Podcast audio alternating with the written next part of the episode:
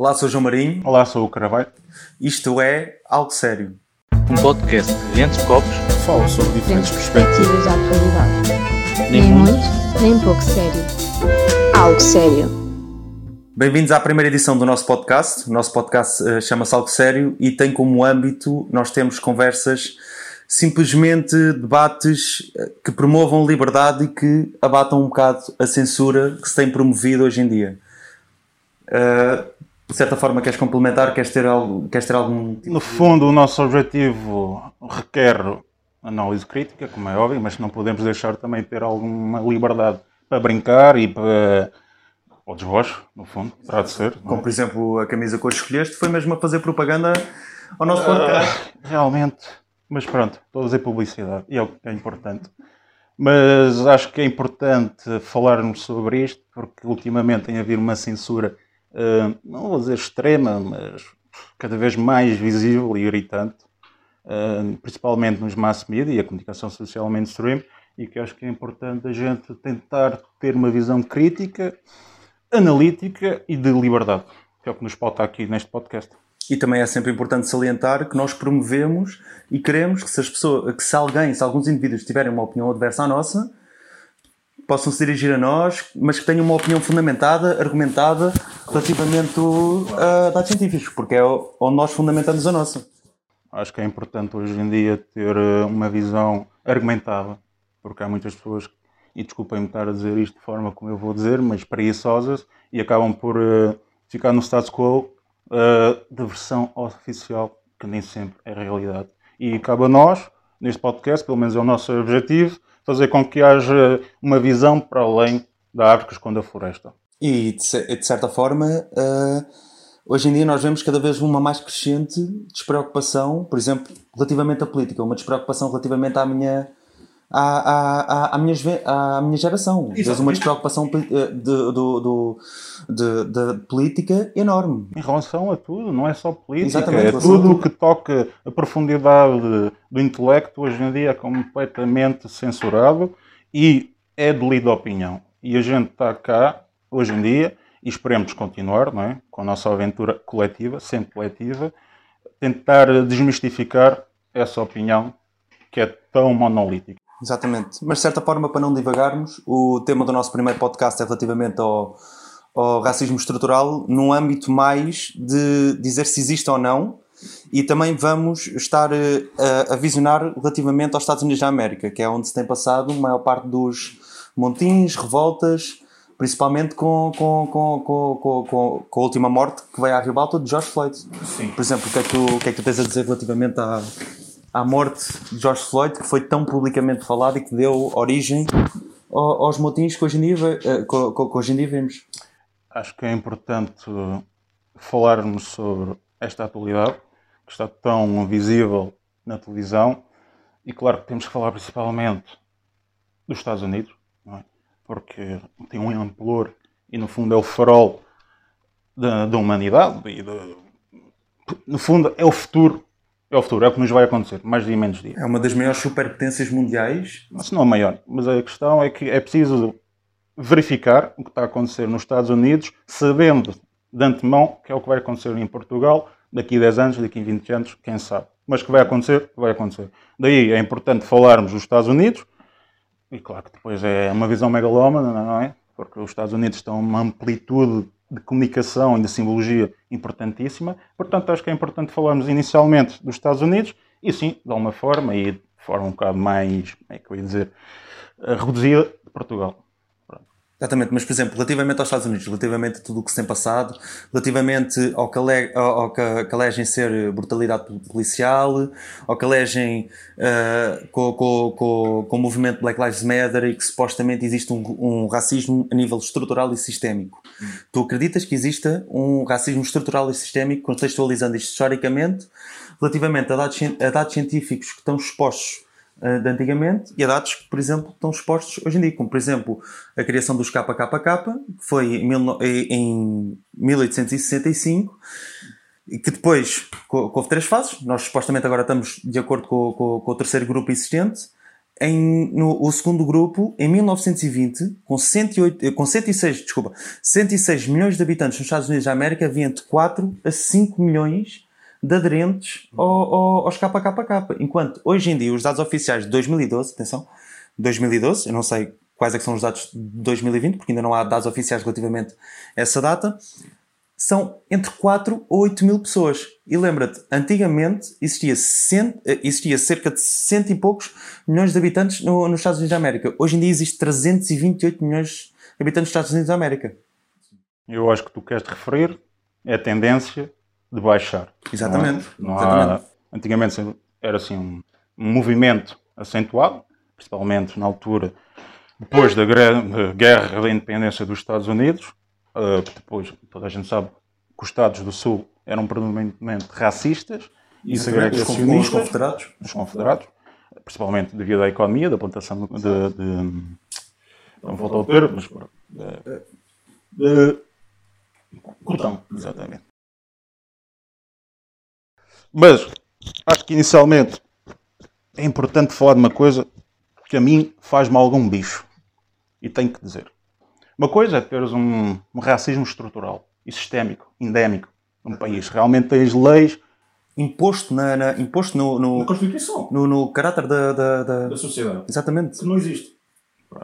Nós, nós, e espero que as pessoas que não sabem venham a saber agora, depois do nosso podcast, que os Estados Unidos, desde o fim do século XIX, implementou a terceira emenda, que é a abolição do racismo, e foi com o Abraham Lincoln, não é?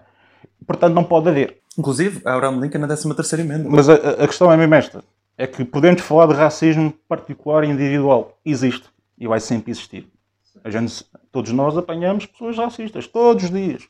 Agora, falar no racismo estrutural, endémico, sistemático e governamental e através da lei, não. Não, não pode ser porque toda a estatística, toda a história demonstra exatamente o contrário e o que a gente vai falar depois. E mais para complementar aquilo que tu disseste, por exemplo, tu falaste que existe um racismo a nível individual, isso vai sempre existir. Mas para todas as etnias, por exemplo, nós estamos a falar dos KKK que foram muito falados relativamente a crimes violentos para com a raça negra. Existiram, sem dúvida alguma, continuam a existir, sem dúvida alguma, muito menos, muito menos do que, do que antigamente, mas também é importante referir que uma das, duas das correntes do, do, do- dos KKK eram anticatolicismo e antissemitismo. Sim. Eles eram completamente, eles também perseguiam uh, cat- católicos. sem querer extrapolar muito, porque senão já não vai começar a divagar e o nosso podcast nunca mais vai acabar. Claro que nós temos que ver isto numa conjectura religiosa, política e cultural. Também podemos falar, este anticatolicismo tem a ver com o protestantismo, não é?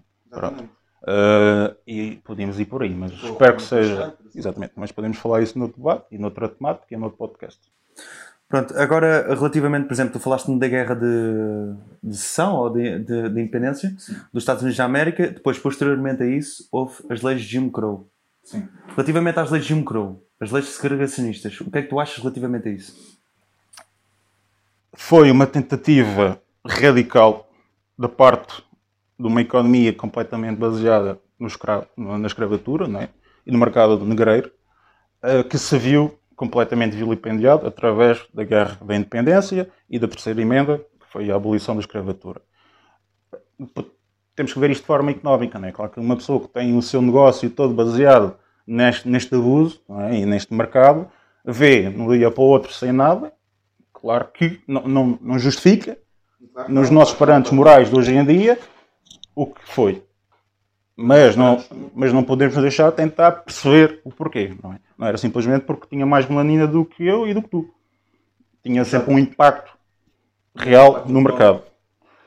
Ah, e depois dessa abolição, o que aconteceu é que com Abraham Lincoln, que repe- republicano, não é? como a gente sabe, espero que as pessoas saibam, e isto também é uma noção que é preciso ter, é que hoje em dia, e falando do Black Lives Matter, que é completamente financiado pelos democratas, não é? E estimulado, e, e propagandeado, e fomentado, e tudo o que tu quiseres, mas sempre foram o partido da escravatura.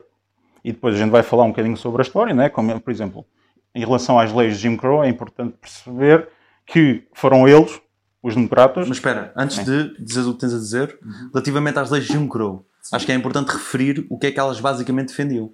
Porque eu falei que eram leis segregacionistas, mas antes de começarmos a divagar, é importante referirmos o que é que as leis de Jim Crow as realmente leis de Jim Crow foi uma tentativa contra revolucionária, podemos dizer assim, na- em, em tentar implementar constitucionalmente uma forma de ser racista e segregacionista, mesmo com a, ter- a 13 terceira emenda. O que eu quero dizer com isto? Depois houve um caso que foi a Supremo Tribunal, que é o caso Plessy vs. um, Ferguson, com um crioulo, porque antigamente faziam a separação entre crioulo e realmente raça negra, não é? E essa pessoa tentou usufruir transportes públicos, neste caso de brancos, é um bocado como a, a situação e a história de Rosa Parks, exatamente parecido. Foi fomentado e foi, eh, não foi involuntário, eles quiseram realmente criar impacto e conseguiram. E levaram isto ao Supremo Tribunal qualquer das formas, eles conseguiram, através de- dessa decisão, fazer com que a segregação e a separação, tanto dos transportes, da educação, eh, dos restaurantes, da economia, fosse separada por raças. Tinhas os brancos e tinhas os pretos. Hum, o que, no nosso- na nossa perspectiva constitucional de hoje em dia, era completamente fora da lei. Mas eles conseguiam fazer a Jim Crow, que é, depois tem aquele lema muito importante, que é todos iguais, mas separados. Porque eles nunca, eles não achavam, como é que eu vou te explicar, eles não, eles não concebiam, não concebiam a separação como se fosse discriminatória. Mas era como algo fundamental. Era, era fundamental, porque pronto, eles tinham uma visão racista e, e superior, em major, pronto, etc. Agora, foi uma tentativa de usurpar a Constituição para manter a sua superioridade. Pronto. Sim, sim, continua. Isto é análise fria e, em traços gerais, claro que podemos ir e esmiuçar isto de forma bem mais, mais peculiar e, e analítica, mas, de qualquer das formas, isto é o principal a conhecer. Pronto. Mas, por exemplo, ah, acho que é também é importante realçar que essas medidas segregacionistas, de certa forma, vieram a tirar algum poder que naquele momento os KKK tinham. Porque eles vieram a perder, a perder poder progressivamente, de acordo com o tempo. Em, 1900 em 1870 foram designados como uma entidade terrorista, mas vieram a perder poder progressivamente relativamente a essas medidas. Mas essas medidas, essas medidas segregacionistas também foram adotadas no Sul. não, não foram adotadas, principalmente no Sul. Eh, é importante perceber, e acho que um dos objetivos que a gente quer referir neste podcast, porque a gente tem que falar de objetivos, para não podemos estar aqui a falar só a nível histórico sem saber para onde é que a gente vai. Porque hoje em dia, na ideologia dominante e na doxa que estamos a viver, é que concebemos a nível político norte-americano que os republicanos são os racistas, é? São os redneck, como se costuma dizer, e os democratas são os progressistas e são aqueles que são a favor de Mas o que é mentira, por exemplo, relativamente às leis de Jim Crow, quem é que foi o único que se opôs? Exatamente, e é isso que eu quero referir. Mas temos que perceber, por exemplo, com a iniciação e com a criação do Ku Klux Klan, não é? foi a partir do democrata. Porque temos que ver que os, os partidos desses Estados eram principalmente, ou maioritariamente, democratas. Pronto. E perderam o seu poder. Antigamente de. Exatamente, perderam o seu poder. Perderam o seu poder político depois da Guerra da Independência. Depois houve uma, uma insurgência, um movimento paramilitar que fez com que, porque na altura, por exemplo, depois da Guerra da Independência, os de raça negra podiam votar. Depois houve motins, houve revoltas, e na tentativa, e conseguiram usurpar o poder e conseguir ter o poder, os democratas, e reverteram tudo isso. E depois, como o Ku Klux Klan era de, de domínio racista e de, e de uma visão completamente eugenista, não é? Não podia haver uma mistura, nem podia haver... Era impensável, na altura... Multiculturalidade. Sim, era impensável um- uma pessoa do Klux Klan ter um preto, desculpem lá o termo, mas é assim, não é? Ou da raça negra, um afro-americano, ou um escravo, como quiserem chamar, tivesse no poder ou pudesse conseguir ter o poder. Mas é importante Era perceber completamente inconcebível. exatamente, que o Partido Republicano, a sua primeira bandeira, a sua primeira forma de lutar contra a democracia com os Estados Confederados era abolir a escravidão. E para isso tínhamos que entregá-los na sociedade e na política e na economia. Exatamente, mas isso está aos olhos de. Está aos olhos de quem quiser pesquisar um bocadinho, quem quiser, quem quiser ver, não está aos olhos da mainstream. É isso um bocadinho o nosso objetivo, do, o, o, um dos grandes objetivos do nosso podcast, é ir um bocadinho contra a informação que nós denominamos fundamentada, de uma forma fundamentada, que, que, que, que, que, é, o, que é o antissistema, é a contra-informação. É dar uma lufada a dar. Porque hoje a gente tende a perceber as coisas de forma manicaísta. O que eu quero dizer com manicaísmo é uma religião primordial em que só havia o bem e o mal, e a gente está a tentar pôr aqui um bocado de cinzento para as pessoas terem uma opinião formada se calhar contrário ou não, depois isto depende das pessoas, é? a gente também não está aqui a pensar que somos os detentores da verdade absoluta.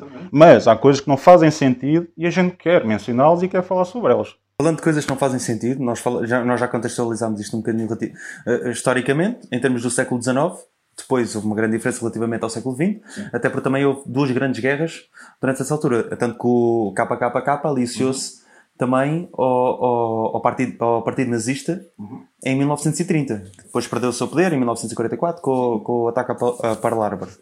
Mas também é importante referir que é de extrema incongruência, por exemplo, o movimento Black Lives Matter, porque o movimento Black Lives Matter vai um bocadinho contra aquilo que realmente vai um bocadinho contra, contra aquilo que realmente defendiam no início.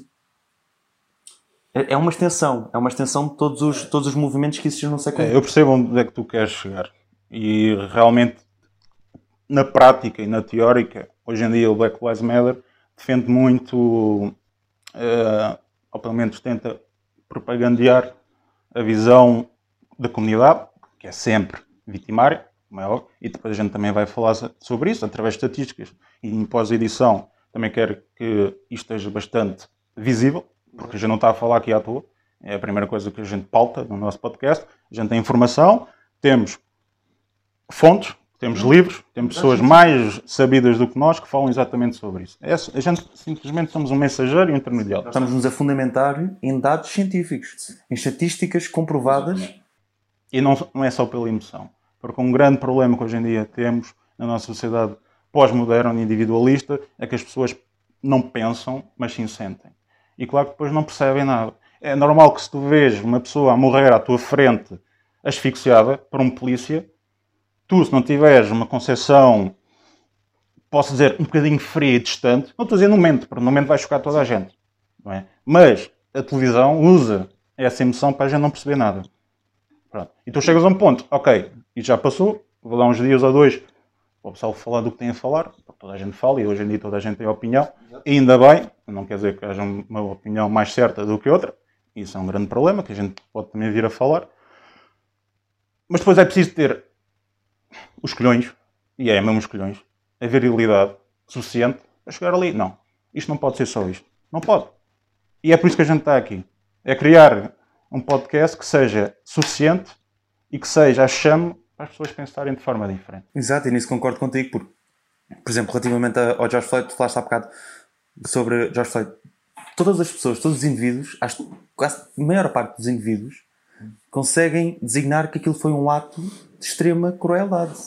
E que a, a, as pessoas que estavam por trás disso deveriam ser condenadas. E foram. Pronto.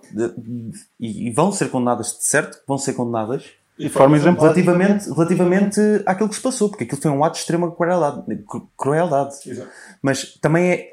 O difícil não é discernir o que é que é o certo e o que é que é errado. O difícil é, é discernir a informação que vem após disso. A informação que os mass media nos transmite após isso. Isso é que é o difícil, porque muito. a mass media manipula-nos mais do que nós nos conseguimos aperceber. Eu gosto muito desta analogia e acho que vou referir bastante, porque acho que é elegante, que é a árvore que esconde a floresta. E é verdade, a gente não pode ficar só pela árvore, porque senão não entendemos nada. E é por isso que depois a gente perde-se e não nada faz sentido e estamos aqui, olhar uns para os outros e pensamos que o mundo está completamente perdido. E está, mas temos que saber explicá-lo porquê. Porque depois as coisas fazem sentido.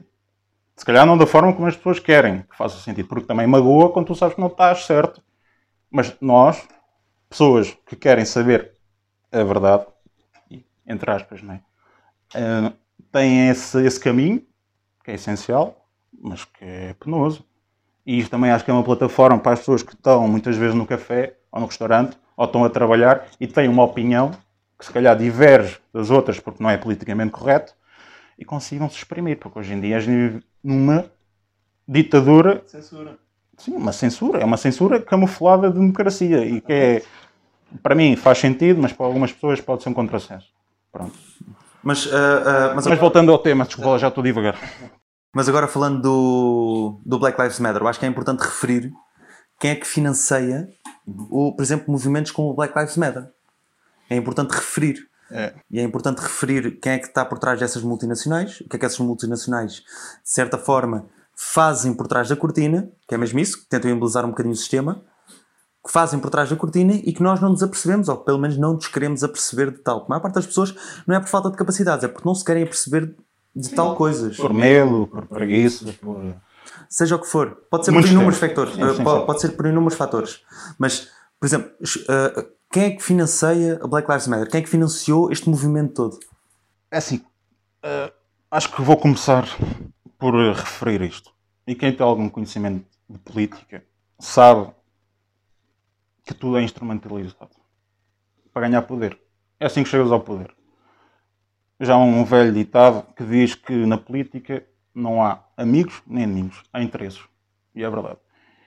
E é importante Black Lives Matter, uma associação supostamente eh, de proteção da comunidade afro-americana, e que já tinha acontecido anteriormente, em 2016, na pré-campanha do Trump. Portanto, isto é recorrente, isto é uma tática mais do que conhecida, principalmente no socialismo de Gramsci, que ele fala muito sobre isto, da metafísica, e tentar pôr o pêndulo político sempre mais à esquerda possível, para depois qualquer pessoa que tenha uma ideia um bocadinho contrária, é acusado e, e judiado de fascista, não é? Uh, mas a questão é bem mais e depois isto já é um bocadinho mais complexo, mas no entanto quero referir isto para as pessoas perceberem qual é, qual é a nossa opinião uh, concreta, porque isto é política dura. As pessoas pensam que o Black Lives Matter é independente, é espontâneo e veio do povo. Que é completamente mentira. É, é todo mentira, porquê? Porque todos que queiram pesquisar um bocadinho veem que o financiamento é parte das grandes multinacionais e do Partido Democrata. Portanto, se eu, É importante salientar. é importante. Parte do Partido Democrata. Quem pensa que é um movimento espontâneo, uma revolução espontânea dos direitos civis dos afro-americanos, sim, tudo bem. Mas claro que há manipulação, como é que eles têm tanto dinheiro, como é que eles têm a logística toda, como é que há tanta publicidade, isso é preciso ter em conta. Para saberes quem manda, tens de saber quem é que é financiado e quem é que financia, Quem é que tem o dinheiro? quem é que tem o dinheiro. Quem é que tem a ganhar com isso? Portanto, eh, e até podemos ter este exemplo que é um, um bocado contraditório, e se as pessoas que querem pensar um bocadinho sobre isto, eh, não faz sentido, não faz sentido uma associação que requer e defende os direitos das minorias e é financiada por empresas que fazem exatamente o oposto. Como por exemplo a Nike. Exatamente, a Nike. E, podes, e tu sabes o que é que eu quero referir? Um investimento de 2 milhões Exatamente. no Black Lives Matter, Depois, supostamente, as fábricas que produzem a maior parte dos produtos. na China através da exploração infantil. Exatamente. Se a gente não tiver esta noção complexa sobre a situação atual, a gente não consegue perceber nada. Claro, porque é tudo muito mais complexo daquilo que, é, daquilo que nos é exposto. A questão é simples. É simples eu saber que há um inimigo, há o bom e o mau. Toda a gente precisa de um inimigo. Em todos os assuntos nós precisamos de um inimigo público. Mas tu sabes que as coisas não funcionam dessa forma. Claro que não, Pronto. mas hoje em dia tu, fun- eh, tu funcionas, como há bocado disseste, de uma forma um bocadinho manicaísta da situação. As pessoas têm essa tendência. Não, não há nada cinzento. Mas é preto não é ou é é levada a isso. Exatamente. São levadas a isso. é. Porque tu hoje vês. Funciona a quem está em cima do poder, quem está, quem, está, quem, quem está no poder, quem move as mass media. Uh, mas voltando outra vez ao assunto, em relação ao financiamento por parte uh, das grandes empresas e as grandes multinacionais que financiam de forma considerável ainda em relação a estas associações, como é que a gente pode ter uma concepção linear, límpida, pura deste tipo de movimento? Não pode. Tem que haver uma, um compromisso, tem que haver uma reciprocidade. Portanto, quando eles fazem uma coisa, devem outra coisa, porque é assim que funciona na política.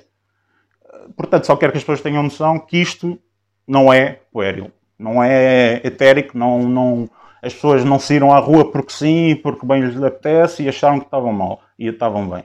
Simplesmente foram manipuladas e financiadas neste sentido. Exato. Isso concordo contigo, mas tu tocaste agora num, num, num, num, tema bastante importante e acho que é um tema que nós temos que salientar. Relativamente aos partidos democrata e às pessoas que estão no poder que financiam esses tipos de movimentos. Por exemplo, relativamente à Open Society. Sim. O que é que tu me tens a dizer relativamente à Open Society e a Jorge Soros? Um podcast de Entre Copos, Falo sobre Diferentes perspectivas da atualidade. nem Nem muito, muito, nem pouco sério. Algo sério. Força, vai, chuta. Bem-vindos à segunda parte do podcast.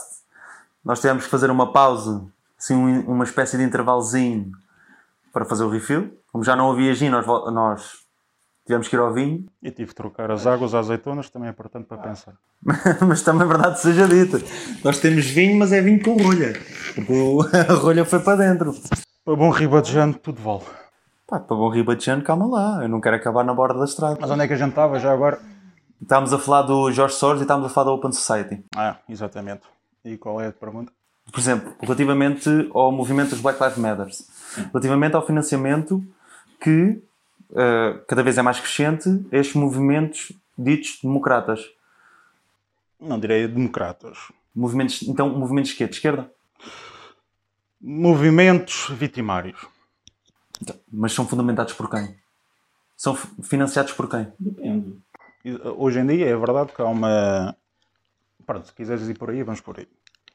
Não há problema algum. Mas hoje em dia, depois da, da queda do muro de Berlim, não tens socialismo puro e duro. não é? Porque hoje em dia tens uma nova esquerda, Até o que vês em Cuba é uma amostra de socialismo. uma má amostra, por assim dizer, não é?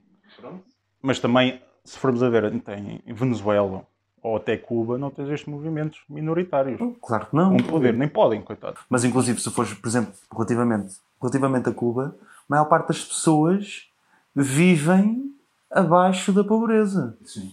Por exemplo, imagina, no outro dia eu vi uma reportagem eh, relativamente a, a pessoas que estavam ligadas a um podcast de um. Concorrência direta. Não, não, não, não. Um... Hã? Isto não é para deitar abaixo. Que é ele, ele começou a falar francês, eu não percebo nada disso. Francês porquê? Disseram o quê? O que, é que, que é que acabaste de dizer? Concorrência direta. Ah, concorrência. Eu explico. Não, estava estava a dizer, vi uma reportagem relativamente a quatro, quatro indivíduos que foram a Cuba passar uma semana. Não voltaram. Claro que voltaram. Mas foram aos supermercados e tentaram comprar comida e aquilo só via, por exemplo, eh, enlatados e tudo tudo o que havia lá era só de uma empresa. Só. E havia muito pouca variedade. Aquilo era completamente estúpido. Sabes que eles só podem, por exemplo, imagina, só há uma bomba de gasolina no centro da cidade. A fila. Mas tu sabes que o gasóleo lá é mais barato do que a água. Mas não é disso que estamos a falar. Queres falar do quê? Mas a gente pode ir por aí, mas a gente vai estar a fugir à questão. Estamos a falar do quê? George Soros, Open Society. Mas sou eu que tenho que te enquadrar agora? Oh, valha-me Deus. Bom, qualquer das formas. Mas eu que tenho tendência a divagar, não és tu. Ah, Jorge Soros. E Open Society. O que é que tu achas da Open Society? Exato, Open Society. Pronto. Eh, enquadrando, deixa-me pensar um bocadinho. Enquadrando isso no que a gente estava a falar, Open Society parte do princípio da sociedade aberta, que foi um livro escrito por Karl Popper, em que a ideologia dele e o- a sua teorização da ciência tinha que ser em duas vertentes, principais e nucleares, que era a falsificação, que era tu tinhas que fazer, sim, um um estudo científico, mas tinhas que dar margem de manobra para que alguém o pudesse contradizer ou não ter uma verdade absoluta. Porque Karl Popper inicialmente era marxista. Mas, depois, Mas é importante referir que ele inicialmente era marxista, mas supostamente existe uma incongruência brutal relati- perdão, relativamente àquilo que defendia, relativamente àquilo que se, àquilo que se, que se pratica. é não, não tanto em termos de teoria do que ele escreveu. Porque, olha, eu, por exemplo, estudei no ISCTE. É verdade. E tive que ler. Pronto, dei e li e fui forçado a ler esses livros. Numa ideologia de esquerda. Porque tu sabes que hoje em dia todas as, as, as escolas, ciências humanas, por assim dizer, são de esquerda. Pronto. Ah, e nós somos obrigados e somos forçados e somos indoutrinados a pensar de forma não direita. Mas agora só uma questão, fora um bocado do tema, para cá tenho uma questão para ti. Relativamente quando tu andaste no ISCT, eram mais mulheres ou mais homens? Mulheres, claro. Continua.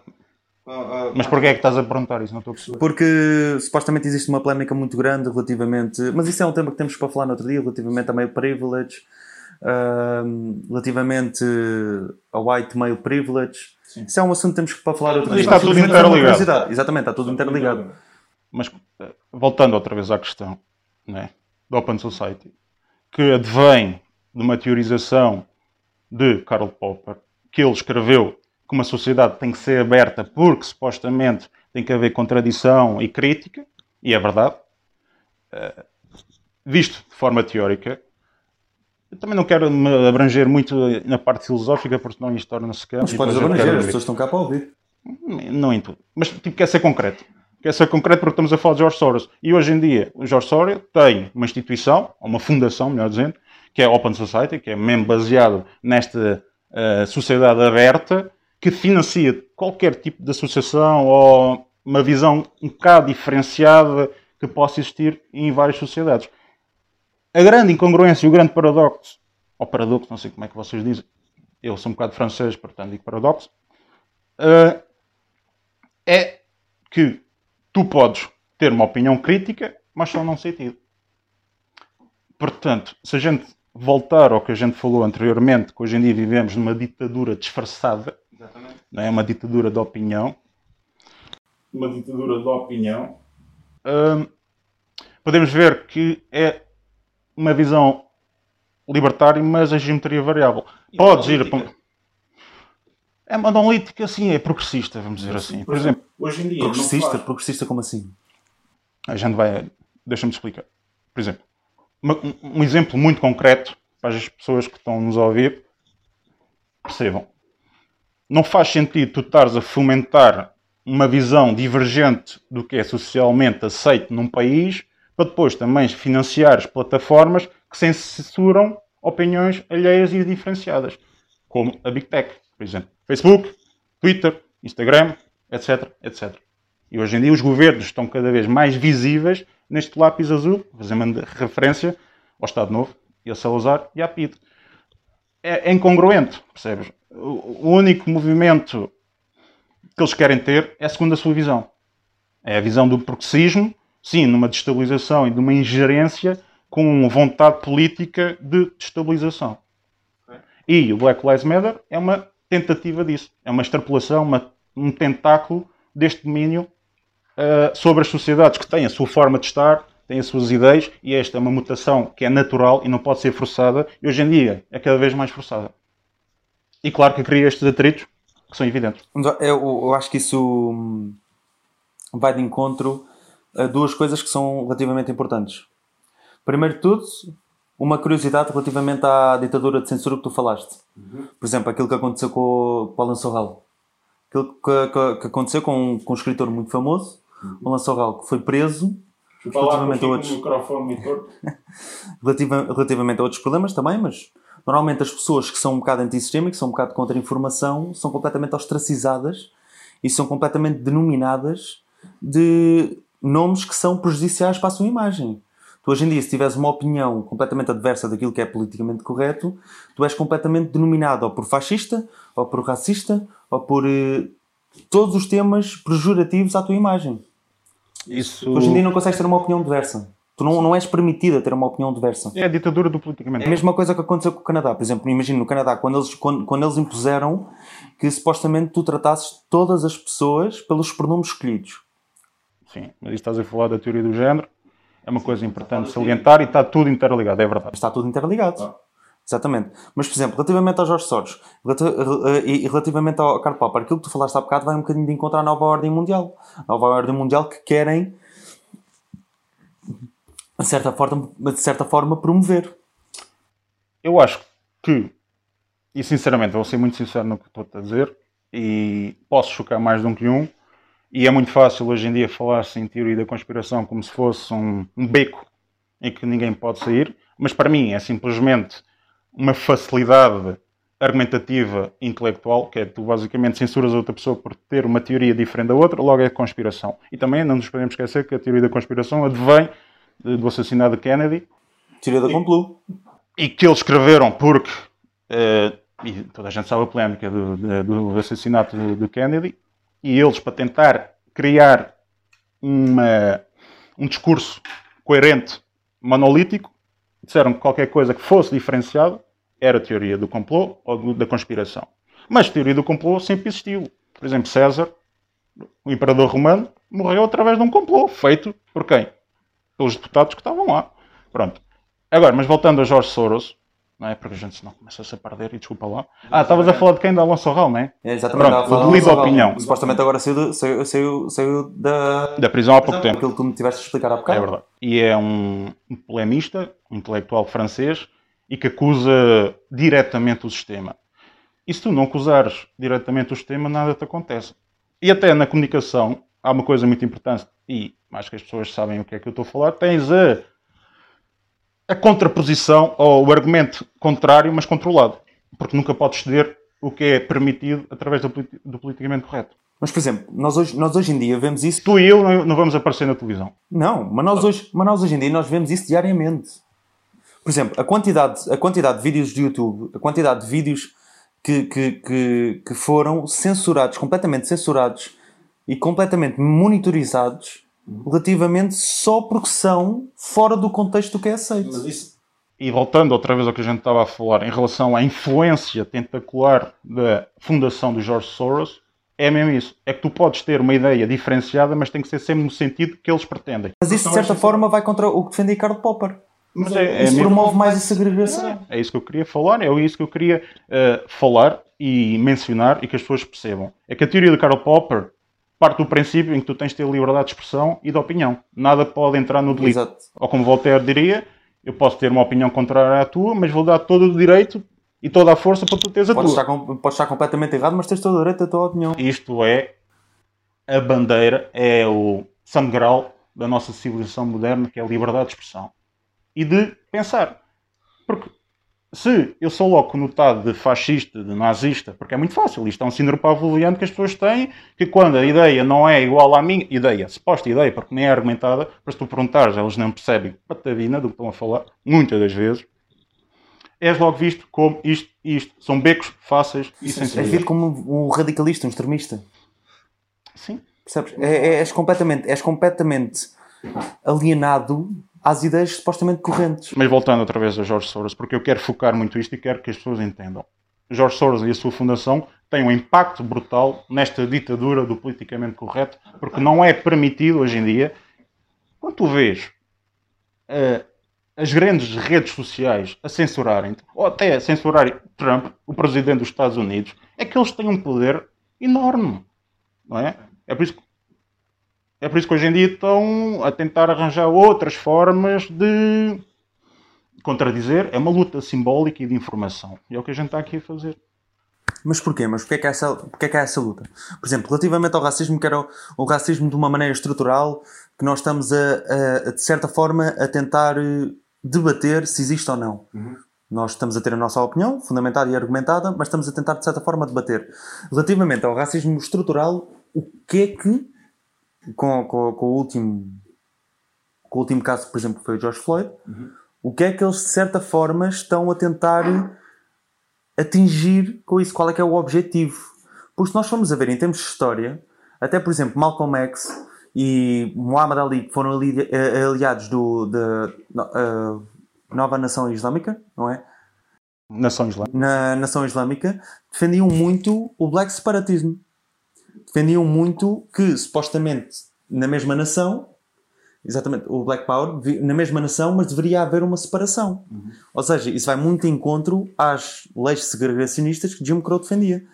Mas isto é o paradoxo dialético É paradoxal, exatamente. que as pessoas vivem. É que ten- tendem ou tentam defender uma causa sendo exatamente o oposto e o contrário.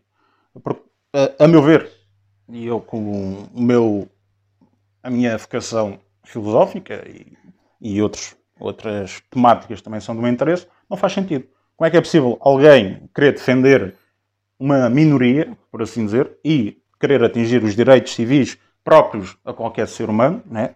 consoante os direitos humanos uni- universais. No entanto, baseia-se teoricamente e de líderes que exaltam exatamente o contrário, que neste caso é o separatismo, é o, é o nacionalismo e é o pan-africanismo, que é todos os africanos vindo da diáspora ao continental têm a mesma história cultural. Eu que sou antropólogo, isto não faz sentido nenhum. A comunidade etiopiana não tem nada a ver com a comunidade magrebina, por exemplo. Não tem nada a ver. E são africanos, de alguma forma. Sem dúvida alguma. E nem, e nem, por exemplo, imagina, ainda no outro dia teve a ver uma, uma espécie de. Por exemplo, aquela, aqueles vídeos que relativamente as pessoas vão às universidades e começam a falar com indivíduos das universidades, que a maior parte das universidades, se fores a ver, são todos alienados de acordo com, com, com a informação que existe. Não, não vou dizer de esquerda nem de direita porque não vou dar Propaganda. nomes. Mas pronto, é relativamente à propaganda. As minorias são completamente alienadas e nós é que estamos mal. Sim. O resto das pessoas é que está mal. A grande maioria está sempre mal. A grande maioria está sempre mal. E as minorias são completamente alienadas. Estive a ver um, um, um indivíduo afro-americano, ou vamos chamá-lo afro-americano, não, negro. Pronto. E ele a falar com as outras pessoas a dizer, e, e as outras pessoas a dizerem: Então, mas tu não tens orgulho de ser afro-americano? Ele- Sabes o que é que ele respondeu? Ele basicamente respondeu: Eu não sou afro-americano, eu nasci nos Estados Unidos da América. Certo. Mas tem uma descendência afro-americana. Tem uma descendência. Ele pode dizer isso, uma porque é correto. Exatamente. Mas não pode-se Mas é uma descendência de acordo com, o- com, com o teor da tua pele? É que eu nunca fui a procurar. É uma descendência de acordo, com o teor, de acordo com o teor da tua pele? É que eu nunca fui a procurar a minha descendência. Eu sempre deduzi que eu fosse português. Mas esse é o grande problema. E até podemos falar da comunidade cigana, porque é muito parecido. Que é, por exemplo, a comunidade cigana é portuguesa. Há mais de 500 anos. Certo? Mas alguma vez ouviste eles a dizer que têm descendência índia? Não. Exatamente. Pronto. Agora, por exemplo, a comunidade cigana é, é muito semelhante e paralela, porque é uma comunidade que já vive cá há muitos anos, e é verdade, e são portugueses, efetivamente, não é? Mas tem uma tendência tribalista. O que eu quero dizer tribalista é de comunidade forte e não querem se assimilar à nossa sociedade, aos nossos padrões morais, culturais, educacionais e por aí em diante. E, de alguma forma, estas associações e esta defesa dos direitos supostos de os afro-americanos têm essa tendência. Porque, ah, tipo, a nação islâmica, o, o poder dos negros, as panteras negras, ah, o panafricanismo exalta exatamente isto. O quê? A nossa cultura, a nossa identidade, é? acaba por ser um espelho ao contrário. É que eu estou a criticar uma nação para respeitar a sua identidade cultural e social e os seus valores e a sua moralidade, mas eu quero o mesmo sem me querer assimilar à nação onde é que eu estou. Mas relativamente a isso que tu estás a dizer, por acaso acho que é um tema bastante curioso, porque já Jordan Peterson, numa conversa com o Sam Harris, disse. É o Jordan Peterson já agora. Quem é que é o Jordan Peterson? É um escritor. Ah, as pessoas saberem. Jordan Peterson basicamente é um escritor e teve agora um best-seller porque é um dos maiores. Não vou dizer um dos maiores escritores da atualidade, mas foi um da- uma das pessoas que, em termos mediáticos, teve mais impacto por ir contra o sistema, relativamente ah, ah, àquilo que se passou no Canadá, à teoria do, à teoria do, do, do- dos géneros. E basicamente, ele teve uma conversa com o Sam Harris, porque na altura ele só pôs, ó, como tu sabes, à teoria dos géneros, e aquilo que ele disse foi: vai muito ao encontro, vai muito ao encontro àquilo que estavas a referir. É que hoje em dia, do- a- a- o que os média querem fazer é que tu tenhas uma identidade coletiva. Tu não tens uma identidade. Identitária. Exatamente. Exatamente. Tu não tens. Tu, tu, tu já não é. Já não, já não te é permitido seres completamente individualista em termos, em termos de, de, de identidade, vá, de identidade. És, és coletivo. Mas com isso vem um perigo muito grande. É, por exemplo, imagina, se tu tens uma ida- identidade coletiva, como por exemplo, imagina, tu pertences a um grupo, tu és aquele grupo, tu tens essa identidade. Mas se houver algum tipo de recalço, se houver algum tipo de consequência, tu vais pagar por isso. É que com a ident- identidade coletiva vem consequência coletiva. Sim, é verdade. E, e quero acrescentar para as pessoas tentarem entender um bocadinho melhor qual é o nosso caminho em relação a este podcast. Que é as pessoas terem a noção que o que está a acontecer hoje em dia no mundo, principalmente nos países ditos do civilizados ou modernos, ou como querem falar, mesmo se pronto, isso é bastante relativo e subjetivo, é que é, de é da vantagem das pessoas que têm o poder realmente, e é sempre através de classe social e nunca é de origem identitária. Isto foi uma transição que aconteceu a partir de 1970, 80 e 90. 1970, 80? Sim, como por exemplo a, a Revolução de Maio de 68, Ok. eh, esta, esta visão pós-modernista da sociedade, que foi uma tentativa de desconexão entre o marxismo com a nova esquerda. Portanto, Pós-modernista e neomarxista. Exatamente. É uma diferenciação e, e é preciso ter em conta que, por exemplo, hoje em dia a nova esquerda é muito baseada no trotskismo. E o trotskismo, Trotskista, completamente. e hoje em dia o trotskismo é uma forma teórica de contradizer e lutar contra o marxismo dito científico por ele. Pronto. É por isso que E tu, nós podemos falar muito de, de- de- Podemos falar muito contra o marxismo. Sem dúvida, mas isso é uma, uma teoria à parte. O que eu quero dar a entender é que hoje em dia a sociedade, ou seja, a sociedade não vou dizer sociedade, mas a estrutura, o sistema que tem poder, quer que hoje em dia a gente ande numa luta identitária, como eu digo sempre, na horizontal, que eu, porque sou, sou uma parte africana. Na horizontal, qual é que é a diferença? Deixa-me só acabar, desculpa lá. Uh, se não perco facilmente, e tu já me conheces. Uh, portanto, eu, achando, lá está, como tu estavas a falar, eu parto do princípio que eu sou de um grupo identitário, logo sou ostracizado, ou tenho poder, ou não tenho poder, e nem reparamos, e nem temos a noção de uma política profunda que eu não tenho nada, nada a ver com o Barack Obama. E também sou africano, de alguma forma. O Barack Obama não tem a consciência de- da visão do mundo igual à minha, portanto, não há consciência de classe. Portanto, é sempre de uma forma vertical quem que tem o poder e quem não tem o poder. Por exemplo, é isto que eu não percebo. E é isto que eu gostaria de perceber. Sim. Tu tens descendências afro-americanas, certo? Ou não? Sim. Os teus pai, o teu pai. Afro-americanos? Hum, Não nasceram supostamente na Angola ou não tiveram lá Não são afro, não, não tens são americanas. Não, é afro-americanas. Africanas. Africanas, africanas, exatamente, desculpa. Africanas. Supostamente não, não poderias dizer que, em vez de seres português, és africano? É por isso que eu tenho alguma legitimidade. Porque quando as pessoas falam de racismo, eu também já fui imigrante, muitos anos. Viveste na Suíça muitos E na anos. Suíça. E na altura Desta vez não me enganei. Não disse que era Suécia. Atenção. Estás a progredir. E eu vivi de forma direta ao que é o racismo individual, em que as pessoas olhavam para mim, e eu pareço mais moro, ou lá do Magreba, ou seja lá o que Se for, deixaste crescer a barba então, do que português. se deixaste crescer a barba então, A gente tem que ser sérios no que a gente está aqui a querer verificar. E eu já tive muitos insultos racistas. Volta para o teu país, que é que tu estás aqui a fazer, e etc. Eu mas também de uma levava. maneira individual. Mas a mim ofendia-me. E é verdade que eu podia cair nesta vitimização de que realmente a sociedade está contra mim. Mas não. Eu, se tivesse boas escolhas e se estudasse, agora podia ser advogado, médico na Suíça. E cá em Portugal e nos Estados Unidos é exatamente o mesmo. É uma questão individual e opção e de escolha. Porque se formos a ver até de discriminação racial e falar cá privilégio masculino, homem, vá, homem branco, vamos dizer assim, podemos também falar dos asiáticos, que são as pessoas. Mas aí estás a, mas aí estás a, estás a tocar noutro tema que é bastante sensível e estás a, estás a Não, tocar- é isto, existe mesmo racismo estrutural. Sim, sim, mas estás a tocar num, num, num tema que é bastante sensível É sensível? Não. e, e bastante sensível entre aspas, mas é de uma forma pesada que também vai um bocado em contra, porque é assim, nós pensamos no racismo, o que é que a maior parte das pessoas vão pensar? Vão pensar no racismo de um branco para um preto. Inevitavelmente. Mas até estatisticamente falando, eu sei que as pessoas não gostam muito que a gente fale de estatísticas porque confronta com uma realidade que eles não querem e nem desejam. Mas podemos falar, por exemplo, nos Estados Unidos, quando se fala que há um racismo sistémico entre os brancos e os pretos, não é? Que eles são completamente vítimas e segregados, é mentira, porque a estatística mostra exatamente o contrário, ou não?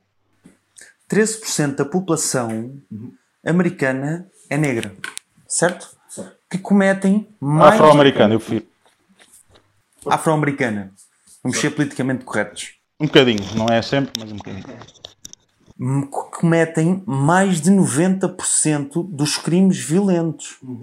Certo? Como, por exemplo, a notícia que nós vimos há pouquíssimo tempo, relativamente ao Washington Post. Nós vimos uma notícia relativamente ao Washington Post, que era basicamente o Washington Post não tinha dados oficiais do FBI, mas que lançou uma notícia, mas que lançou uma notícia completamente a aliciar as pessoas a acreditarem na ideologia que os, pre- eh, os afro-americanos cometem tantos crimes para os brancos como os brancos cometem tantos crimes para os negros. Isto é uma, uma questão de rácio e de estudos enviesados. Não é? Porque eh, até alguém que lê aquela notícia e que tenha uma perspectiva crítica e não acredita em tudo o que lê, nem o que vê, que eu de todo acredito, até acho que a televisão, por norma, mente, hum, eu não posso deixar de achar incongruente o Washington Post, depois é, é copiado, copy-paste por todos os outros jornais do mass media, até em O Portugal. Washington inclusive. Post que é um dos maiores advogados contra o Trump. Mas que, exatamente, é um jornal anti-Trump, certo? Diz que não há estatísticas que comprovem esta, este, esta forma ou esta estatística que a gente está aqui a falar agora, de que realmente a comunidade eh, africana, afro-americana, mata-se mais um que os outros e mata mais brancos do que os brancos matam os pretos, para falar cru e duro, é assim. Dizem que não, Brancos com os pretos, não. Afro-americanos, se faz favor. Pronto, mas é o que eu estou a dizer, estou a falar de forma crua para as pessoas entenderem. Que leva depois em consideração que isto, isto é enviesado, mas, segundo um jornal que é o Washington Post, que é se calhar o jornal mais de esquerda e mais democrata a nível dos Estados Unidos, não é?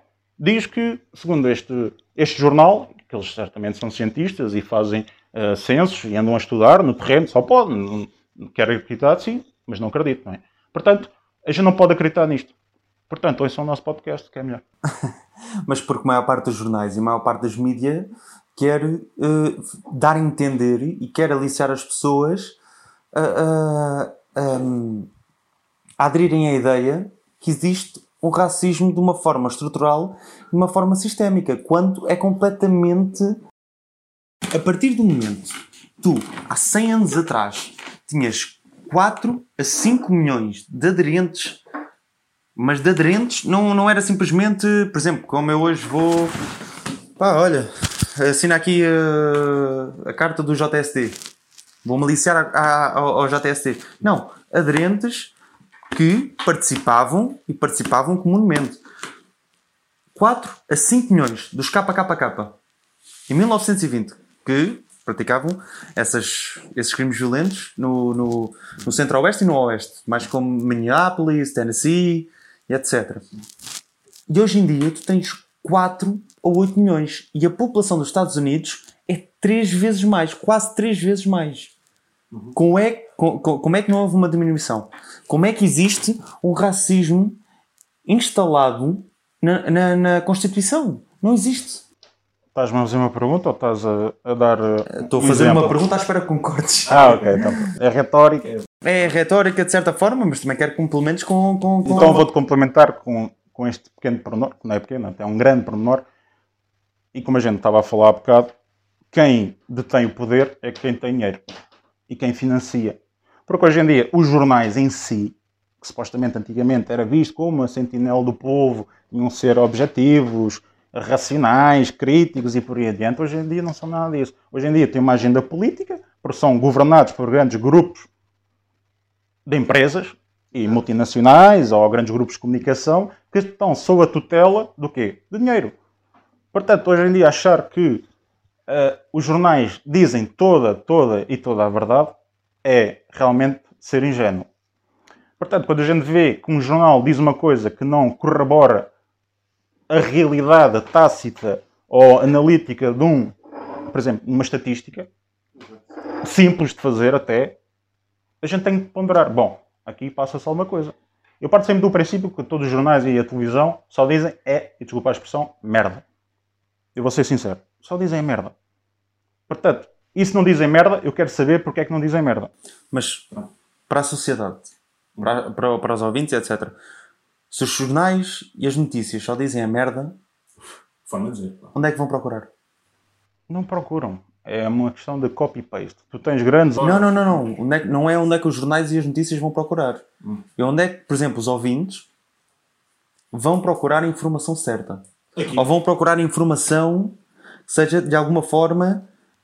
Ó João, eh, o que a gente está a fazer aqui, esta aventura coletiva que a gente pretende levar a bom porto, é exatamente isso. É dar a entender, e a gente está aqui a falar e a debater, e acho que é importante, e espero que as pessoas que nos venham nos ouvir gostem, para a gente continuar, não é? E de forma bem melhor, sempre. É que percebam que há aqui uma pessoas que não acreditam em tudo o que lhes dizem. Pronto. E é ter uma, uma perspectiva, como tu estavas a dizer inicialmente, uma contra-informação, uma forma de teres uma perspectiva diferenciada para tu tentares perceber realmente o que se passa no mundo. Não é que a gente pretenda ter toda a verdade em nós, mas a gente é que é debate. Exatamente. Não Nós queremos é debate, queremos debate de ideias. Mas para ter Debate Tem que ser fundamentado. também, mas tem que haver uma vontade de conhecimento, porque senão Intriga, tem que ver. Exatamente, concordo contigo. Mas agora, para concluirmos, porque a nossa produção já está ali um bocadinho inquieta, já está um bocadinho a dizer eu que. passava aqui o resto da noite. Nós, não, não, nós passámos e de certo que quando acabarmos o podcast vamos continuar a passar. Mas a nossa produção já está ali um bocadinho inquieta porque já estão a gravar já há muito tempo. Ahm, para concluirmos, racismo estrutural existe Racismo. ou não existe? Não existe. Uh, segundo o que eu já pesquisei e depois o que a gente vai ainda demonstrar mais, é que isto é tudo um engodo para mascarar realmente quem domina. Isto é, no fundo, uh, dividir para reinar. É, lutamos uns contra os outros e a gente não percebe realmente quem está no poder. E isto é a grande mensagem que eu quero dizer, é que todas as comunidades, toda a gente, olhe bem para quem tem o poder. E é importantíssimo salientar que nós não, te- não somos detentores de alguma forma de uma verdade absoluta. Não. Mas é mais verdade do que outras. Sim, sem dúvida alguma. Mas nós estamos, Eu quero que alguém. nós estamos abertos a, é isso que eu vou dizer. Nós estamos abertos a qualquer opinião adversa. Nós estamos abertos a qualquer debate, a qualquer eh, tipo de argumentação, mas que seja fundamentada. Com certeza. E que até pode ser contrária. E a gente quer, através de uma síntese de Hegel, que é tentar haver uma oposição dialética, chegar a um senso ou a uma, uma forma da verdade que possa emergir dessa contradição. É o que a gente pretende. É isso que tu, e é isso que tu pretendes e que eu pretendo. Que é basicamente nós temos alguém que se opõe a nós e que consiga Haja contradição, haja debate, haja novas ideias. É o que a gente pretende. que fluida intelectualmente. Sim. Que fluida de uma forma intelectual. eh, eh, pronto, seja uma forma fluida. Pronto, agora em termos de curiosidades, mesmo para concluirmos agora o, o podcast, o primeiro podcast, Espero que o primeiro de muitos. Curiosidades. O que é que tens para dizer? Epá, eu por acaso ontem acordei e pensei quanto tempo demora uma girafa a vomitar. As girafas não vomitam? Não, não sei. Girafas vomitam? Eu vi no BBC. Eu vi no Washington Post. Mas que é um minuto, dois minutos. Não, não, eu vi no Washington Post. Eles nunca viram uma girafa a vomitar, mas Curiosidades, há muitas disseram curiosidades. que mil girafas vomitavam é por tempo dia. demora a chegar. Até acima, eu não sei. A regurgitar, né? É, Eu fiz um cálculo engraçado em relação ah, aos centímetros e ao tempo que o vómito pode sair da boca ah, e enviei isso à BBC e não E eles publicaram. Não publicaram? Não sei. Se calhar está, e eu não sei. Portanto, se realmente És alguém, conhecido e não sabes. se alguém tiver a resposta, valha-me Deus. Porque eu estou muito interessado e curioso em saber quanto tempo uma girafa demora a vomitar. E agora, primeiro de tudo, agradecer. A quem? A mim? Não, não. Ah. Atenção. Atenção. Calma lá.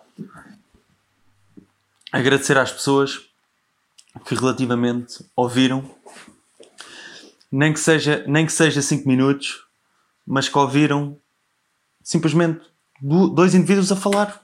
Nós somos duas pessoas a falar, nós não somos detentores da verdade absoluta. Eu sou. Mais verdade. Ah, Atenção, calma lá. É por isso que me convidam. Atenção. sou- Atenção, calma lá. Jesus Christ. Mas atenção. Não, Agora a falar a sério, realmente. temos que agradecer. Temos que agradecer as pessoas que nos querem ouvir e querem continuar a nos ouvir, porque acho que isso é importante, e quero que também tenha uma postura dinâmica para a gente falar e debater, que deem temas, não deem temas. Estão a escrever ali qualquer coisa e não consigo ler, porque tenho trocado O que o óculos. São Luís escrever basicamente é para nos seguir em todas as redes Ah, sim, sociais. sigam-me nas redes Redes que sociais. é no Instagram. Nós vamos atingir quase todas as redes sociais: Instagram, YouTube, Facebook, Spotify. Eu não percebo nada disso, não é? Mas vou entrar nesse mundo Ele só mete, ele só mete Instagrams do faz-me uma pergunta. e só me respondem uma vez. Sabes qual foi a pergunta que me fizeram quando eu fiz essas perguntas? Uma vez, Qual é- tipo, é No foi? Instagram. E decidi, porque toda a gente andava a publicar isso, faz uma pergunta. E virou-se essa tal rapariga, que por acaso é minha amiga, e disse: que é que a linha vai fazer à prisão? Soltar o frango. É a única coisa. Ficamos por aqui. Não, mas acho que é, que é importante agradecer também à produção e é importante também Sim, agradecer a gosto todas as pessoas vocês. que, Uh, todas as pessoas que estiveram aqui e que agradecer também às pessoas que forneceram o a espaço. Eu só quero uma coisa: que disto torne-se um hábito. E que as pessoas queiram nos ouvir e a gente continue. E para isso agradeço. É isto. Um bem-aja a todos e obrigado. E bom vinho.